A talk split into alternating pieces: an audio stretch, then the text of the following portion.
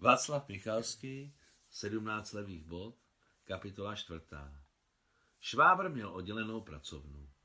I když byla velmi malá, tři kroky na šířku a pět na délku, byla vlastní.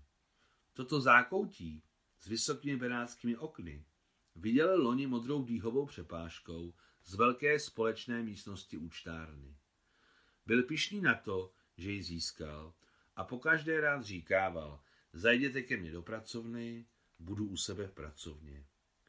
Adam od zaměstnanky kuchyně věděl, že vedoucí provozu Švábr jí nemocniční jídlo a navíc hltá a snaží se dostat nejlepší porci. A hltá tak, až mu to padá z pusy. To říkali kuchařky Adamovi a tomu se hnusil.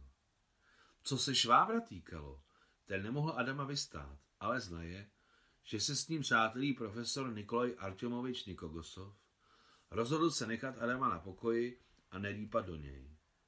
Když Adam otevřel lehké díhové dveře Švábrovy pracovny, ten si hrál s malým černým aritmometrem.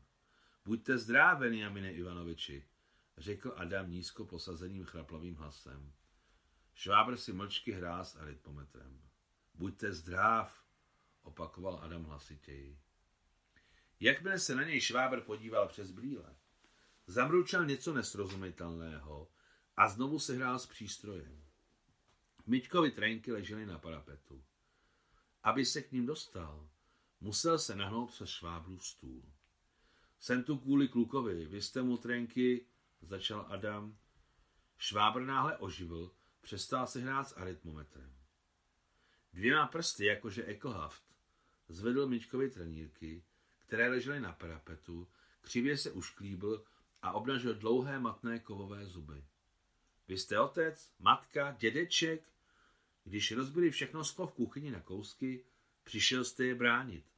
Když založili oheň za kotelnou, zase jste se jich zastával.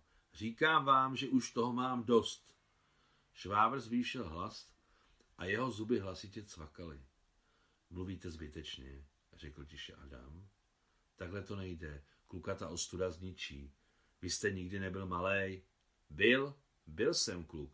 Opravdový dobrý chlapec dobrých rodičů. Nebyl jsem takový deklacek. Jak se švábr rozčiloval, hodil trenírky na parapet a oni spadly docela blízko Adama. Ten chápal, že ho nepřesvědčí a když švábr udělal gesto, že rozhovor je u konce a sklonil svou žilnatou pleš nad Adam se natáhl a vzal trenírky z parapetu. Vraťte to na místo, vyskočil z červenalý švábr za židle. Dejte to na místo. Nedám, řekl klidně Adam a otočil se, aby vyšel z místnosti. Švábr vyskočil spoza stolu a upocenými dlaněmi začal chytat Adama za ruce. Jdi, řekl tiše Adam, ale tak, aby ho Švábr nechal být. Jakmile došel ke vchodu, dal trenírky Feďovi. Já vám ukážu, já to tak nenechám. Zalikal se z okna Švábr, ale nikdo ho neslyšel. Kluci, šťastní ze svého úspěchu, běželi k bazénu.